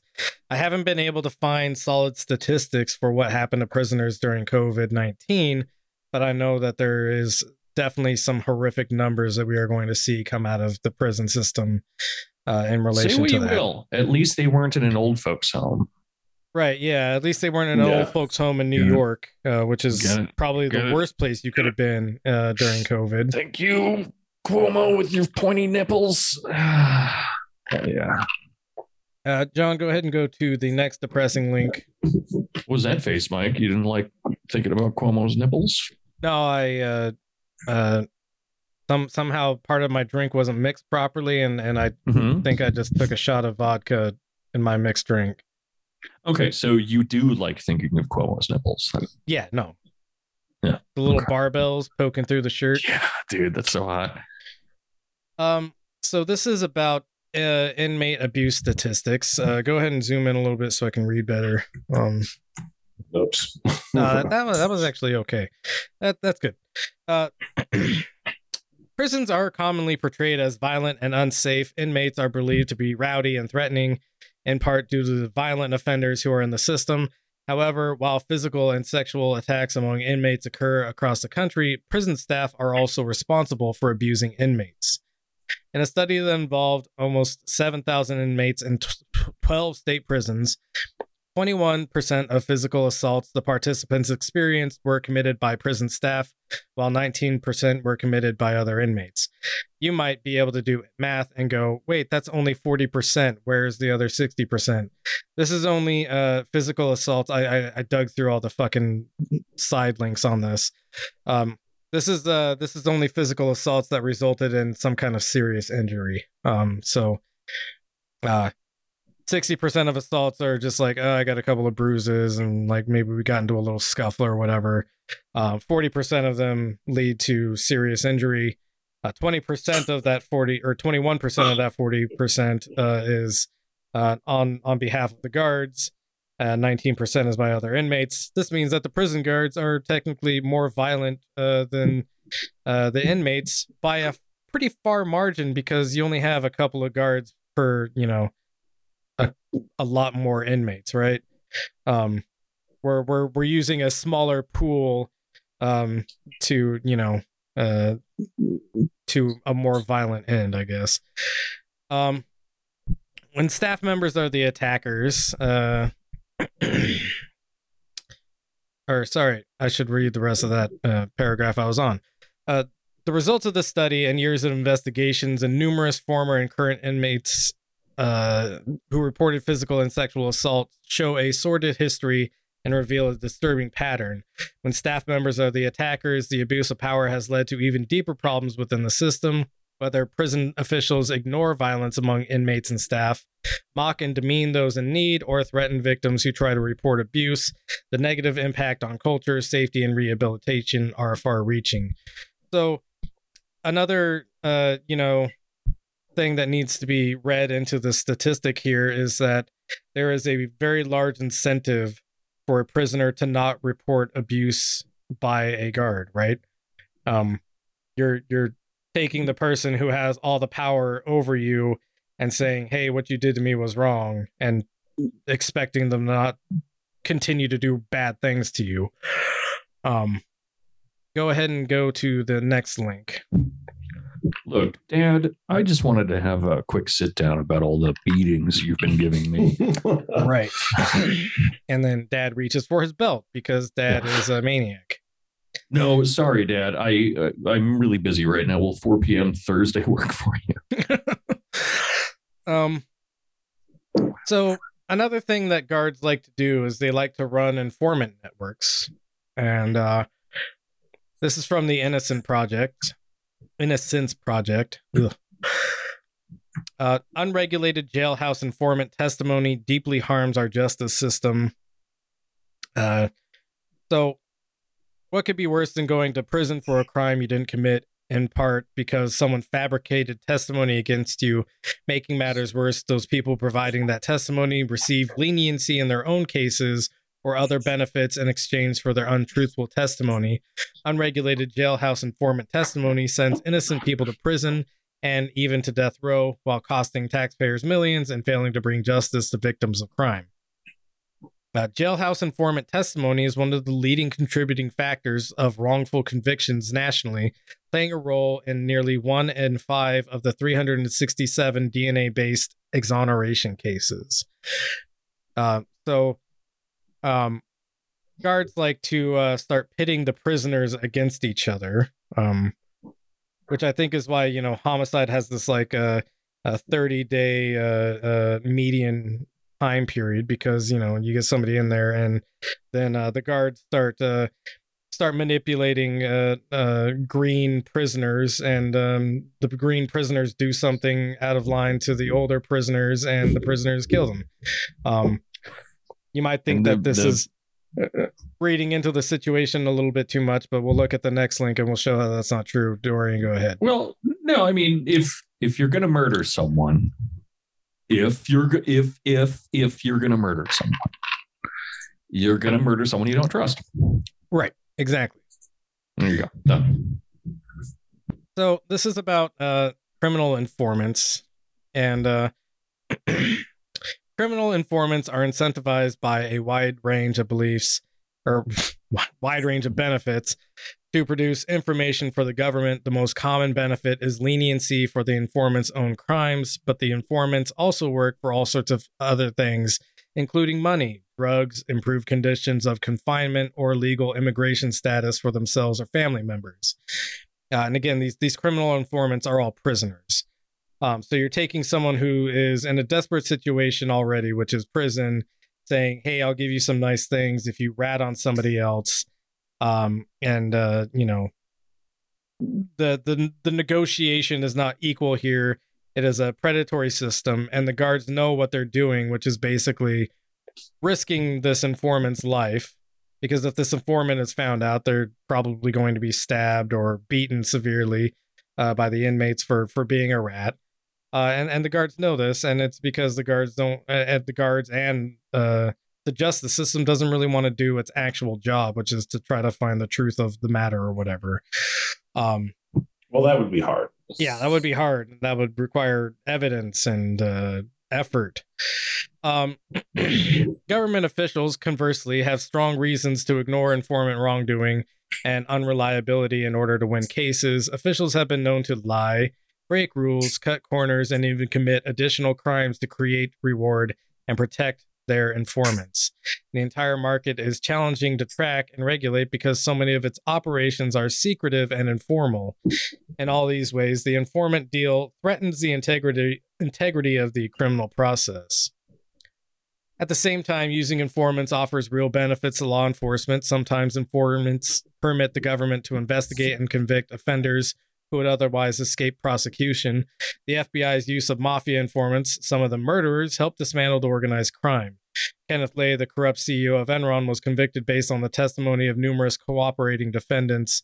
More broadly, the informant deal has become an integral part of American plea bargaining, a way of negotiating and resolving thousands of cases as well as generating evidence. In some, trading leniency for information is a risky public policy with deep implications for the entire criminal process. This piece explains an especially fraught version of that policy the use and reward of jailhouse informants. Uh, go ahead and scroll down a little bit more. Uh, jailhouse snitches, an especially problematic kind of informant. Jailhouse snitches, sometimes referred to as in custody informants, are a particularly risky and un- unreliable category of criminal informant.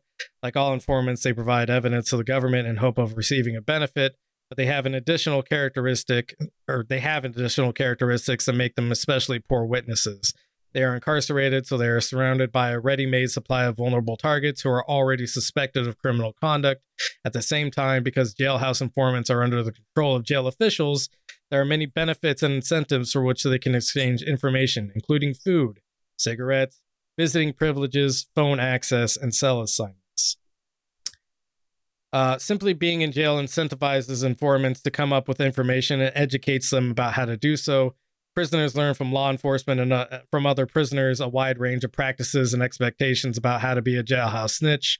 While incarcerated, for example, detainees may acquire new skills in gathering and fabricating information, learning how to find news reports, how to steal other prisoners' legal papers, recruit family members on the outside to do research or to collude with other prisoners. Um, we don't have to go through all this, uh, but basically, this this uh, this leads to a bunch of uh, really shoddy evidence. Um, it puts the uh, life of the uh, the informant at risk uh, because they become a snitch and people want to kill them now.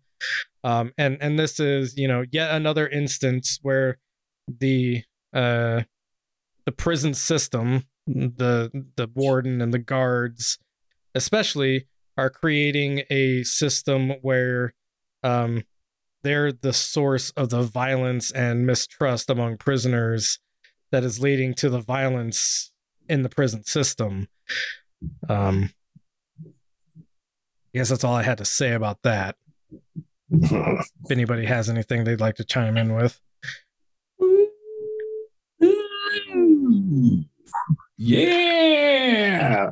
We love to see it. Yeah. Let's We go love we love to see a system making things so people have to eat each other. Hell yeah. I, I I love though that like uh uh apparently cops are so lazy they have to teach convicted fucking criminals to be cops for them. Look, John, It's like you can give a man information, but if you teach him how to fish for that information, He'll get murdered 28 days into a yeah, he will get murdered uh, before uh, the first month he's in prison. or act, act slash accident. Yeah. Accident suicide. Accidentally suicided. Go ahead and go to the uh, next link. Um, so this is a pretty lengthy thing that I read most of. Um, I'll be I'll be honest, I didn't read the whole thing, You son of Um, a bitch. but this Piece is uh, uh, go ahead and go to the top so I can uh, read the. Uh, so this is from the American Journal of Psychological Research. It is uh, uh, published on July twentieth, two thousand and five, and it's titled "Cell Assignment Among Violent and Nonviolent Offenders and Its Effect on Recidiv- yeah, Recidivism." Um, Read that goddamn abstract. Yeah. yeah. So uh, the abstract reads Often the prison system places nonviolent offenders in cells with offenders that are more violent. Some believe this has led to a rise in violent encounters among inmates. Kirkman, 2002. According to observational learning, seeing violence leads to doing violence. The purpose of the study was to examine the effects of cell assignments for nonviolent and violent inmates. Individuals celled with more violent offenders tended to commit more violent subsequent crimes. This, these results have implications for the importance of cell assignment among inmates. Um, Well, shit. I'm mostly a prison abolish uh, abolishment guy, abolitionist. There you go. Yeah, I found the word. Took me some time. Um, Honestly, abolish words. Yeah. Yeah. abolish words too. Yeah, this is never talk. Um, Yeah. I'm down. but uh, you I'm- know, Vow silence right now. maybe maybe some someday in the distant future we can go into why a lot of uh supposed violent offenders aren't even actually violent offenders. Uh, but you know, as, as long as we have a prison system that seeks to uh, to remove certain people from our society who have been deemed unfit for society, uh, maybe it would be a good idea to have a classification. And and I think nonviolent crimes are things that you shouldn't be jailed for. Um, but when you put uh, non-violent offenders with violent offenders, uh, you you create a situation in which that non-violent person now has to become a violent person in order to essentially survive their uh, their assigned cohabitation, right? Um, and that's that's basically all this 195 page document says for as far as I read it, which was I think like 50 pages before I got tired. Um, but yeah, uh, that's a bad thing that happens. Um, and we shouldn't do that. That's all I got. Prisons are bad. Yeah, prisons are bad, and then Broke the our way- vow of silence, you fuck. Oh shit. Oh, Oh, shit. fuck. Damn it. I already forgot. Uh, go ahead and go to the next link. And this has to do with rehabilitation, which uh, doesn't really exist in prison, and specifically not rehabilitation, uh, you know, for like violent behavior, but rehabilitation for drugs. Um, which one of the biggest tragedies of the prison system is that so many people are locked up with their only crime being that they're having a chemical dependency issue and uh you know they're having trouble controlling themselves because of it these are oftentimes non-violent people um not not even people who are you know uh doing a crime that has any kind of victim whatsoever um this is legalized booze cruising. yeah, legalized booze cruising, you know, bro. Um, but no, ser- seriously though, th- this is you know this is this is people who are struggling, and and their only crime is having a substance that you're not supposed to have. Um, and then you know this this is from uh go to the top. Sorry, I forget the organization I got this from. Oh man, that's way up there. Oh, National Library of Medicine. Thank you.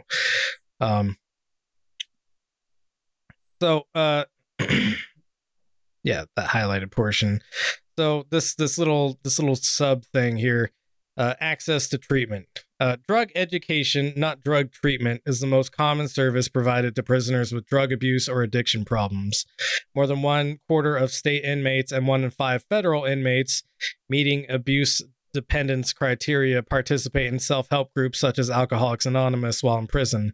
However, though treatment during and after incarceration has been shown to significantly reduce drug use and drug related crime, less than 20% of inmates with drug abuse or dependence receive formal treatment. Uh, so basically, what we do instead of uh, giving addicts any kind of rehabilitation that would be substantive and useful is we send them to DARE. Dare plus God. Yeah, Dare Plus God, which is what Alcoholics Anonymous is, and I'll never go. Oh, no, I'm just kidding. I don't know, maybe I'm, I'm probably not kidding. I'm never going. You can't stop There, me. there, there are better ones. There are better ones. I'm I'm part of Booze Cruisers Anonymous. Booze boofers. Booze boofers of Barnabas. So so yeah, like like I said, this is uh this is the last time we'll we'll cover this subject for a little while. Uh, by the subject, I mean exclusively the the prison industrial complex. Uh, but I felt it was something that's important to talk about. It's actually Um, in our contract. We're not allowed to bring up prison for the next 37 episodes. Yeah, I did make you guys sign that. Um, so so we're just gonna pretend that people are going to a farm a farm up north. Um, right. Yeah. Uh, but you know, I, I hope this has been informative uh, to people, or or at least um, affirmative to people who who already are on the page of uh, at, at the very least prison reform, but probably prison abolition. Um, and uh, you know, if there's anything we missed that that you think we really need to talk about, let me know, and uh, maybe someday in the future we'll talk about it. Um, does anybody have any final words before we move to some mouthwash? Since we've been talking about nothing but the grim reality of the prison system for the last hour and a half. Man, you know, I just I I just gotta say, uh, you know, like I always say, uh, uh, pee pee poo poo, pee pee poo poo, pee pee poo poo. you know, feel like you've You know? this very seriously. um, but no, I mean, uh, can we can we talk for a brief period about uh, how cool Dare was, though? you know, actually, I, I just looked over at the comments, and uh, Emily says Yeah. Dare made me want to do drugs, which that's the point. I think honestly, it can't be something They're else. Free people who would otherwise bully you give them to you all the time. Yeah, Um, what what else does Dare teach us about drugs? Sometimes you inject LSD into your eyeball was something that I was told. yeah. uh, which You know, seems like a um, really cool way to take when- LSD. when- Honestly, that's pretty metal. when John and I were in the Marine Corps, we got Mm-hmm. uh, drug safety briefings all the time, which was essentially Dare but for the military. And I remember very vividly, and I think you and I were even maybe sitting next to each other, or not next to each other, but pretty close to each other in this auditorium where we were watching this this drug safety briefing. And uh, it was going over the dangers of marijuana, and one of the bullet points said, "You'll have like feelings of um, of uh, euphoria." I was like, yeah. damn, really- really really making me stay away from that one because i didn't i didn't Yeah. do any drugs uh, uh, i drank a bunch before the the marines uh, i didn't do any drugs until after the marines and it was partially because i saw that that thing that said marijuana feelings of euphoria and i was like man i would love some euphoria right now yeah. So, That, that that's always feel something uh, other than hate. That was uh, so I I got to do uh, adult uh, drug education courses uh, as well at, at, a, at a point, and I I remember how weird that yeah discussing euphoria and, and that kind of stuff was because they would always try to sell it to you as well it's yeah you feel great but for how long and it's Right. like that's any moment four hours. It's, it, it was on the last slide. You told can, me can you how imagine like you- like uh, Have you go- ever been happy for four hours without drugs? go, go, going to going to somebody who's like uh, I don't know uh their their first baby is born and and you're like yeah you're happy right now but Yeah. for how long yeah, that's Or that's always saying been, that uh, somebody's saying that at somebody's wedding like yeah you guys are happy That's, right that's now That's what I was gonna say. And I, uh, I've, I've, I've done a bunch of. Um, uh, I've been the reverend at a bunch of weddings, and that's how I always end my speech. Is uh, well, I, I finish my speech. They say, you know, the whole I do thing, and then after they do that, I uh, end up looking both of them in the eyes, one after the other, and I say, "Yeah, you're happy, but for how long?" yeah Yeah. huge argument against Um, drugs is that you're only happy temporarily Yeah, you're only happy till you die. as opposed to my lifelong happiness in which I never feel any pain or sorrow Yeah. Yeah. Um, see, that's pretty cool. I, I do remember. So I had this guy, Officer Rhodes, who sucked. He he was great. Um, man, my my mic keeps getting limp. Limp tighten that bad boy up Spelled Mike, M I K E. Yeah. Uh, but um, he was awesome, and I, I remember him telling a story once about why you shouldn't get tattoos. Uh, and it was a really mundane story, but it was it's it, it sticks with me for some reason. Where apparently he had a buddy that got full sleeve tattoos. Okay. And then he went golfing with him and his cop buddies. But you see, he can't show that he has tattoos to cop buddies. That Yeah. would be inappropriate. And so they were golfing out in a really hot place. I don't fucking know. Palm and so he had to wear, yeah, just just golfing in the desert. Um, and uh, and he had to wear a long sleeve shirt. Uh, and it would look weird if he wore a long sleeve shirt with shorts. And so so he had to wear like a sweatsuit uh, in the desert playing golf. And imagine how miserable he was. And it's just like what a bizarre array of made up problems. You know what- you know why that guy? You know why that that Hmm. cop guy couldn't show his tattoos? because they were racist. yes, because the swastikas look bad in public. Yeah. right, right. so that that was pretty cool. Um, yeah, so Dare was awesome. Let's get some mouthwash, motherfuckers. Uh, actually, real quick, uh. I, there was another Oh. point I wanted to bring up about the drug thing. Um, Mm.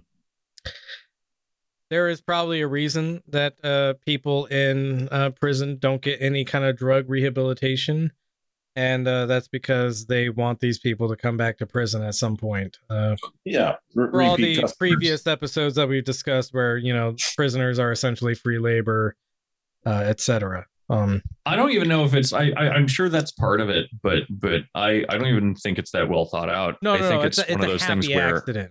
Yeah, yeah. Uh, but I, I- I think it's one of those things where, uh, God, maybe this was like 10 years ago now, but there was this huge controversy over prisoners having pillows uh, and how fucked up it was that we allowed prisoners Yeah. on death row to have pillows. Uh, and so, like, why would you give them drug rehab if you don't want to give them like pillows or like Sure, yeah, books no, it's or something? it's so, it's cruelty one way or another but this Yeah. this form of cruelty uh has has this long-term benefit which i think uh, yeah, you know i think largely yeah it's probably not that well thought out but i think there's probably a couple of like really evil people in the prison system that are like oh sure, they'll they'll keep being addicted and we'll keep getting them back as free labor uh sort of stuff hell yeah, because uh, there are those kind of uh, despicable, craven weirdos. Those exist.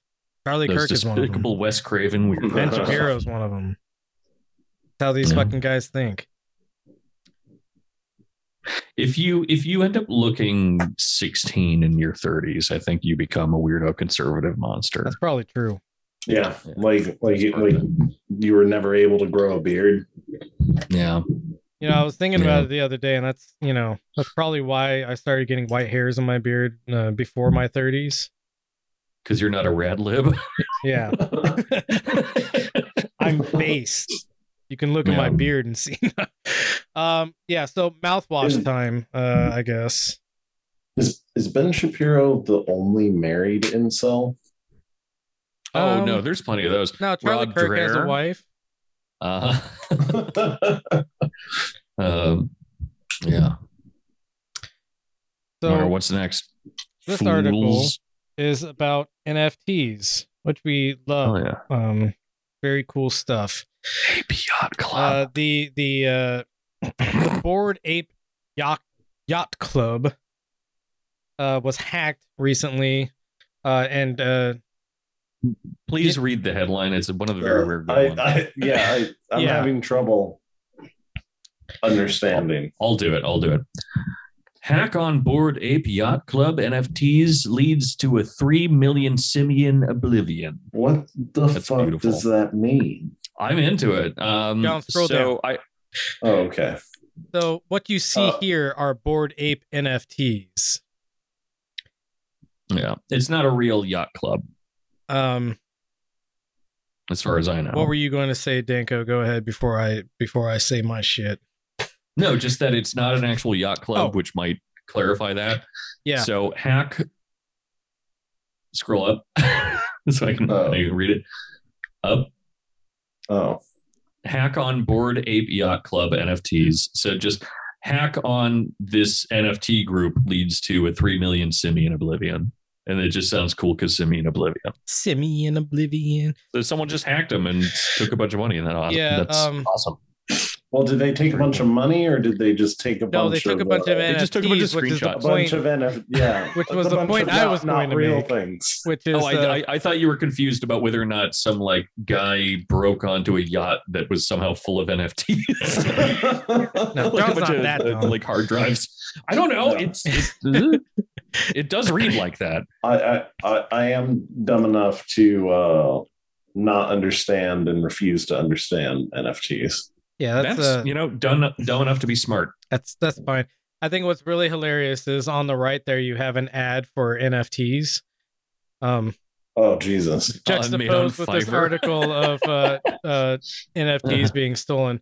Um the the The uh, the thing that I would uh, have as an issue, uh, like a point of contention with this article, is um, I don't think three million dollars of NFTs were stolen because NFTs have no fucking value. um, but you know that's that's uh, neither here nor there. Go ahead and scroll down to the uh, body of the article, John. Uh, Yuga Labs, the multi-billion dollar collective behind the infamous Bored Ape Yacht Club non-fungible tokens, has been targeted by another hacking attack, leading to the theft of millions of dollars worth of the simian NFTs.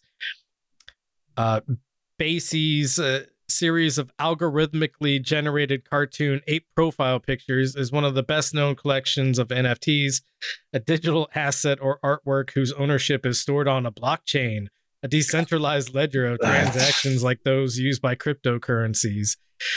The attacker seized control of the BAYC Instagram account and sent a phishing post that many followers were fooled into clicking on, connecting their crypto wallets to the hacker's smart contract a mechanism for implementing a crypto transaction that enabled the attacker to steal the assets hidden or held in the wallets, seizing control of four Bored Apes as well as a host of other NFTs with an estimated value total value of three million dollars.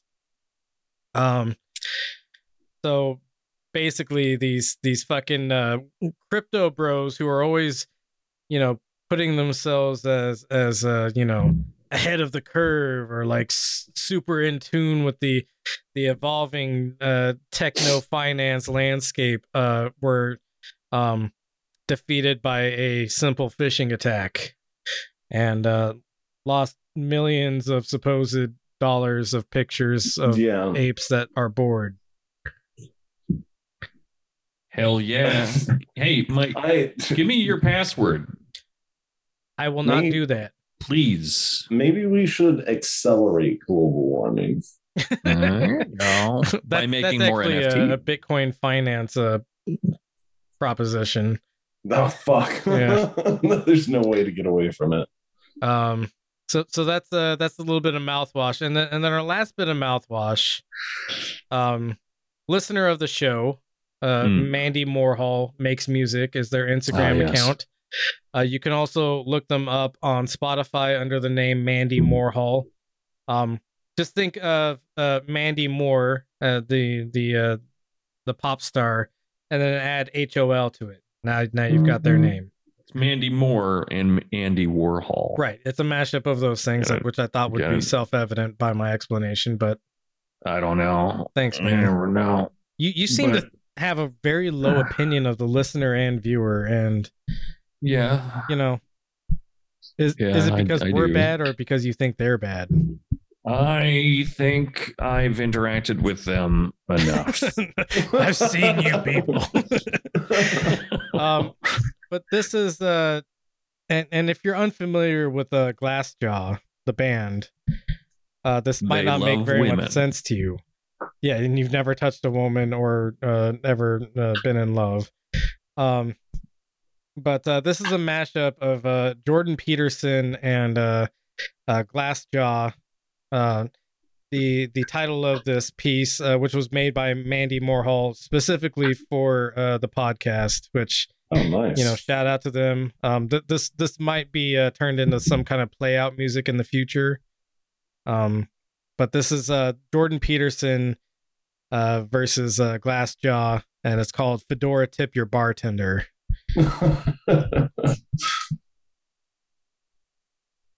I think it's revenge against God for the crime of being. I think it's revenge against God for the crime of being. Sometimes the objective world and the narrative world touch. You know, that's Jungian synchronicity. And I've seen that many times in my own life. And so in some sense, I believe it's undeniable. You know, we have a narrative sense of the world. For me, that's been the world of morality. That's the world that tells us how to act. It's real. Like we treat it like it's real. It's not the objective world. But the narrative and the objective world touch. And the ultimate example of that in principle is supposed to be Christ. The horrors that accompany loss of faith in the idea of the individual It is only the individual, after all, who suffers. The group does not suffer. I think it's revenge against God for the crime of being. Only those who compose it. Thus, the reality of the individual must be regarded as primary. If suffering is to be regarded All right, Doug, go ahead and uh, pause it. without such All right, so so that's just a, a sample of the full song. Um, It's only the individual after all. yeah, I'm uh, gonna play that as I sleep tonight. yeah. Yeah, man. Could could you uh briefly, John, look up uh, "Glassjaw Tip Your Bartender," which is what the uh, the instrumental is. Uh, oh, shit.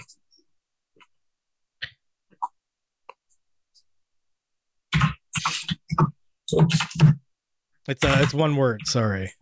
It, it'll. Yeah. No, no, no, no. We we got to do this right. You're gonna do it right. There you go. Fuck. There, there you, there It's you go. it's, it's right You just there. click it, click it. Hey, some some of us look at our fingers when we type. All right, so go go go ahead and play a couple of seconds of this song and see if you can uh, uh, uh, tell the difference between the two. Breathe. oh fuck. Ah, God damn it, John! Yeah, sorry. Sorry for not I got paying I got the the. YouTube Plus account for this, and, You and you don't use Yeah. it. well, The most I mean, embarrassing thing about me is I've had YouTube uh, Red or whatever it's called now for Yeah. forever, but it uh, or if you don't Been worth like it. kick my device off the account, I yeah, Mike. didn't do that on purpose. yeah, well, and then expect me to remember the password. I mean, you could Maybe ask if we me. prepped for these episodes. Yeah, maybe if you guys didn't show up uh, five to ten minutes before. Uh, Yeah. I show up I got all my shit done. 15 to sometimes 45 minutes early. eh, more on the 15 side of things, but whatever. Mhm. Anyways, play the first couple of seconds of this song and, and see if you can tell the difference. Oh.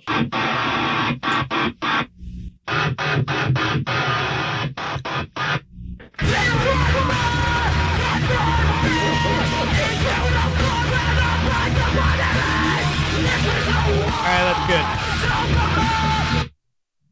Yeah, basically the same thing. Yeah.